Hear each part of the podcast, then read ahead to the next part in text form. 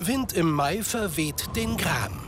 Der Juni wird danach stets warm. Wir hatten bis auf einige Tage recht windschwache Verhältnisse gehabt.